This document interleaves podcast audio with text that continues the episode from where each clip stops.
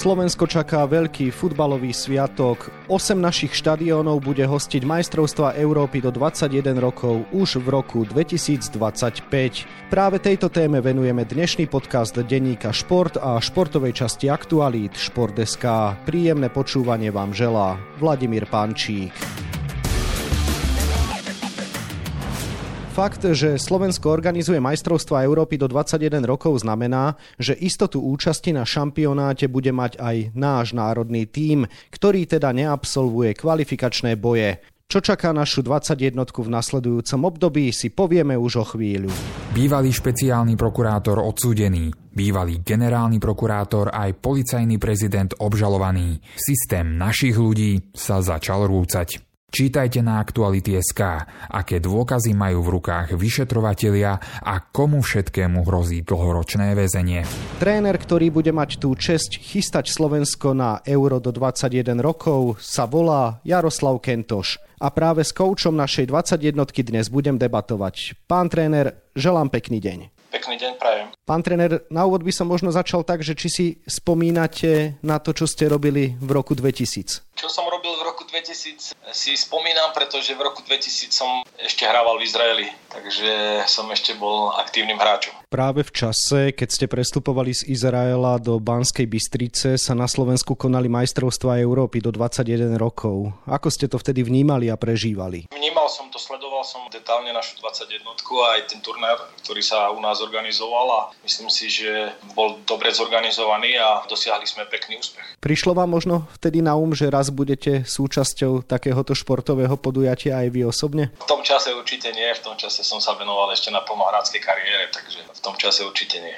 V každom prípade dnes je to realita, ak sa nič nepredvídateľné nestane. Práve vy by ste mali viesť slovenský národný tím na domácich majstrovstvách Európy v roku 2025. Tak čo osobne to pre vás znamená? Som veľmi rád, že som dostal tú šancu a že to tak vyšlo, že budem viesť tým, ktorý bude súčasťou záverečného turnaja hráčov do 21 rokov a samozrejme my urobíme všetko preto, aby sme boli čo najlepšie pripravení. Ako ste prežívali tie uplynulé dni, keď už v podstate sa odpočítavalo do rozhodnutia výkonného výboru UEFI a už bolo viac menej jasné, že Slovensko je horúci kandidát na úspech, čo sa týka kandidatúry. Tak ja som to prežíval tak normálne, v podstate čakali sme na to, vedeli sme, že 25.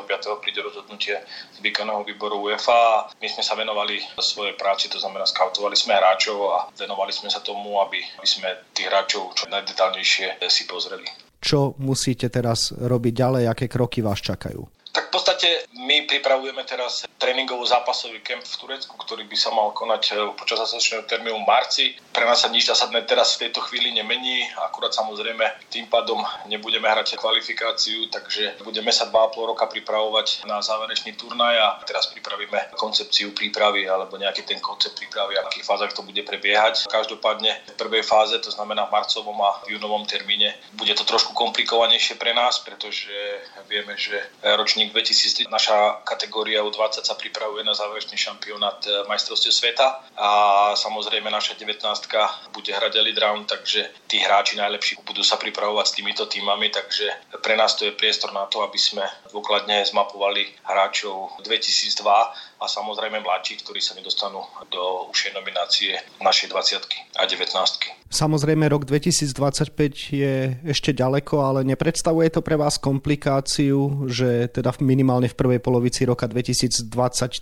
nebudete môcť ešte využiť všetkých potenciálnych reprezentantov, pretože prednosť dostane teda národný tým do 20 rokov, ktorý pôjde na majstrovstva sveta do Indonézie a takisto teda spomenutá 19 Tak z môjho pohľadu ani nie, pretože samozrejme boli by sme najradšej, ak by sme mali najsilnejší tým k dispozícii od začiatku, ale zase na druhej strane vieme, že každý šampionát alebo každý takýto väčší turnaj posúva tých hráčov dopredu a ja verím tomu, že ten záverečný šampionát týmu do 20 rokov posunie tých hráčov dopredu po každej stránke a získajú veľmi, veľmi cenné skúsenosti, ktoré verím tomu, že využijeme v tej ďalšej príprave a samozrejme v tom záverečnom turnaji, ktorý nás čaká. To, že sa nehrá kvalifikácia, dáva vám priestor na skúšanie a testovanie čo najväčšieho počtu hráčov, respektíve akým spôsobom teda pristúpite k prípravným zápasom, ktoré sa budú konať v nasledujúcom období? Z tohto pohľadu, že nebudeme mať ostré zápasy, budeme hľadať aj nejaké turnajové zápasy, to znamená, aby sa hralo nejaký titul alebo nejaké prvenstvo v tom turnaji, takže to bude jeden zo spôsobov a to už bude teraz v Turecku. Bude tam ten Antaliaka, ktorý sme hrali aj pred dvoma rokmi a podarilo sa nám ho zvíťaziť, takže to je veľmi dôležité, aby hráči nehrali len priateľské zápasy, ale aby sme hrali aj o niečo a budeme hľadať všetky možnosti na to, aby sme okrem prípravných zápasov hrali aj turnaje a hrali v podstate pod určitým tlakom. Ducho to si myslím, že bude takisto hľadiska stratégie a výberu zápasov. Samozrejme, ak také možnosti budú, tak ich maximálne využijeme. Ťažko sa hľadajú súpery na prípravné zápasy, myslím tým samozrejme súperov najvyššieho kvalitatívneho rangu, ktorý naše mužstvo dokonale preveria? Uvidíme, samozrejme, teraz sa zúčastníme na prelome januára, februára losovania kvalifikácie na nasledujúce majstrovstvo Európy a budú tam skupiny s nepárnym počtom tímov, tak verím tomu, že tie týmy, ktoré v danom momente budú mať voľný termín hrací, tak ich všetkých samozrejme budeme oslovovať a budeme sa snažiť, aby tie týmy, ktoré budú mať voľný termín, aby sme to využili na to, aby boli ochotní si s nami dohrať priateľské stretnutie. Fanúšikovia majú samozrejme vždy vrcholné podujatia spojené s výnimočnými generáciami hráčov. Pokiaľ sme hovorili o roku 2000, tak mnohí fanúšikovia určite vedia, že na tomto turnaji štartovali hráči ako Silard Nemet, Peter Babnič. Rok 2017 a majstrovstva Európy do 21 rokov v Polsku budú mať Slováci vždy spojené s futbalistami ako Milan Škriňar, Stano Lobotka, Matúš Bero či Adam Zrelák. No a teraz tu bude ďalšia generácia, ktorá teda zažije vrcholné podujatie a veľký futbalový sviatok priamo doma. Veríte, že budeme mať práve k dispozícii silný ročník v tomto momente? Tak ja si myslím, že vytvoríme silný tým, ale z mixu tých ročníkov 2002-2003 a možno aj niektoré hráči 2004, ktoré už teraz dostávajú šancu v niektorých ligových mústvách. A ja verím tomu, že sa nám podarí to mústvo pripraviť tak, že okrem tímového úspechu dosiahneme aj to, že tí hráči sa posunú v svojej kvalite vyššie a zabojujú o to, aby sa mohli posunúť do lepších tímov v Európe. Vy ste viedli 21 už aj počas predošlej kvalifikácie a v týme ste mali niekoľkých hráčov, ktorí budú môcť štartovať na spomenutom Eure 2025. Za všetkých by som menoval Adriana Kaprálika, Lubomíra Belka, prípadne Adama Oberta. Sú to teda už veľmi skúsení futbalisti. Práve od nich očakávate, že zdvihnú tú pomyselnú zástavu? Myslím si, že áno, práve títo hráči spomínaní si myslím, že ukázali už kvalitu minulej kvalifikácii a ja verím tomu, že budú oporami a budú takou osou toho týmu. Adrian Kaprálik a Adam Obert už boli aj súčasťou seniorského národného týmu. V novembrovom zápase proti Chile nastúpili ako striedajúci hráči pod vedením trénera Francesca Calconu. Čakajú vás aj debaty s talianským kormidelníkom seniorskej reprezentácie o tom, ktorí hráči a kedy budú kde využívaní? Myslím si, že budú debaty o tom, ktorých hráčov ako využijeme. Ja predpokladám, že v najbližšom čase si sadneme s trénerom Kalcónom a preberieme si všetky alternatívy a všetky možnosti, ktorí hráči ako budú vyťažení, či už v Atime alebo u nás. Takéto debaty ste viedli aj pred barážou o tohto ročné euro, ktorá sa teda skončila neúspechom, keďže sme nestačili na Ukrajinu a vtedy vám tréner Francesco Calcona dokázal vyhovieť, takže myslíte si, že aj teraz tá debata dospeje do zdarného konca? No ja si myslím, že bude to určite rozumné riešenie, ktoré bude prospešné hlavne pre hráčov a samozrejme musíme brať do úvahy, že naše Ačko začína kvalifikačný cyklus. To bude zrejme priorita v marcovom termíne. Vráťme sa k samotnej organizácii majstrovstiev Európy. Ako vôbec vnímate fakt, že Slovenský futbalový zväz úspel a čo si myslíte, aký to bude športový sviatok pre celé Slovensko? Tak ja verím, že to bude veľký športový smiatok pre celé Slovensko. A to, že nám pridelili majstrovstvo Európy, svedčí to o tom, že sme ako krajina boli dobre pripravení, čo sa týka štadionov a samozrejme ľudia zo zväzu, ktorí pripravovali prihlášku, tak ju pripravili veľmi dobre. A z môjho pohľadu si myslím, k tomu pomohlo aj dobrá organizácia alebo dobre zvládnutý šampionát kategórie U19, takže ja si myslím, že nás čaká pekný futbalový sviatok. Spomenuté minuloročné majstrovstvá Európy do 19 rokov sledoval naozaj zaujímavý počet divákov, najmä čo sa týka zápasov slovenskej reprezentácie. Tak ste aj v takom očakávaní už, ako to bude vyzerať z pohľadu atmosféry počas vášho turnaja? Už zatiaľ nie, zatiaľ len naša pozornosť a koncentrácia smeruje k tomu, aby sme boli čo najlepšie pripravení na ten turnaj a tá príprava bude dlhá, takže momentálne nie. Čo hovoríte na to, aké mestá sa toho zhostia a možno na ktorých štadionoch by ste vy chceli sa predstaviť, keďže ešte nie je dané, že Slovensko kde by malo hrať, na ktorých dvoch stánkoch, čo sa týka zápasov základnej skupiny? Kde by som rád hral, nepremýšľal som na tým a ja si myslím, že nájdeme to najlepšie riešenie hlavne pre našich fanúšikov a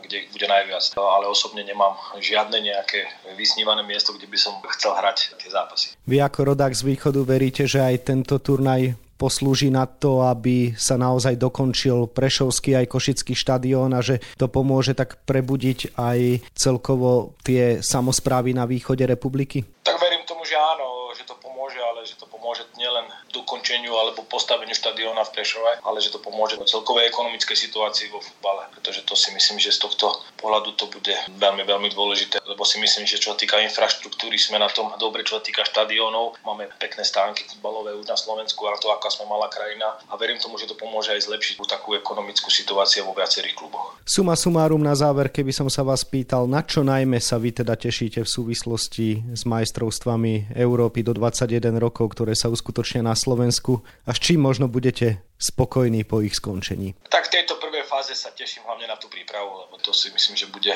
to najdôležitejšie a tam bude smerovať naša všetká pozornosť a potom už budeme samozrejme prežívať každý jeden zápas, ktorý bude na šampionáte, ale ja sa teším na tú cestu, ako, ako sa pripravíme a verím tomu, že budeme veľmi dobre pripravení na šampionát. Toľko tréner našej futbalovej reprezentácie do 21 rokov Jaroslav Kentoš, ktorému ďakujem za rozhovor a želám ešte Pekný deň. Pekný deň. Prípravu našej reprezentácie do 21 rokov na Európsky šampionát budeme ďalej mapovať na webe Športdeska a takisto v denníku Šport. V jeho dnešnom vydaní nájdete aj tieto témy. Dnes štartuje jarná časť Polskej futbalovej ligy. Na začiatku ešte nebude pripravený náš reprezentačný stoper Lubomír Šatka, ktorého do zostavy Lechu nepustí zranenie. V rozhovore pre denník Šport prezradil, že to bude pre neho posledný rok v poznaňskom klube. Náš cyklista Peter Sagan sa opäť predviedol vo výbornom svetle. Čo treba hľadať za skvelým druhým miestom v podaní žilinského rodáka vo štvrtej etape 39. ročníka pretekov Vuelta San Juan?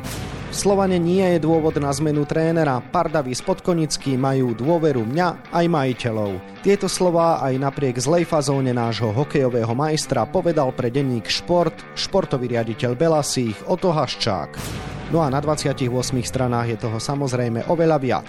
Scenár dnešného podcastu sme naplnili a zostáva nám sa už iba rozlúčiť. Ešte pekný deň vám od mikrofónu želá Vladimír Pančík.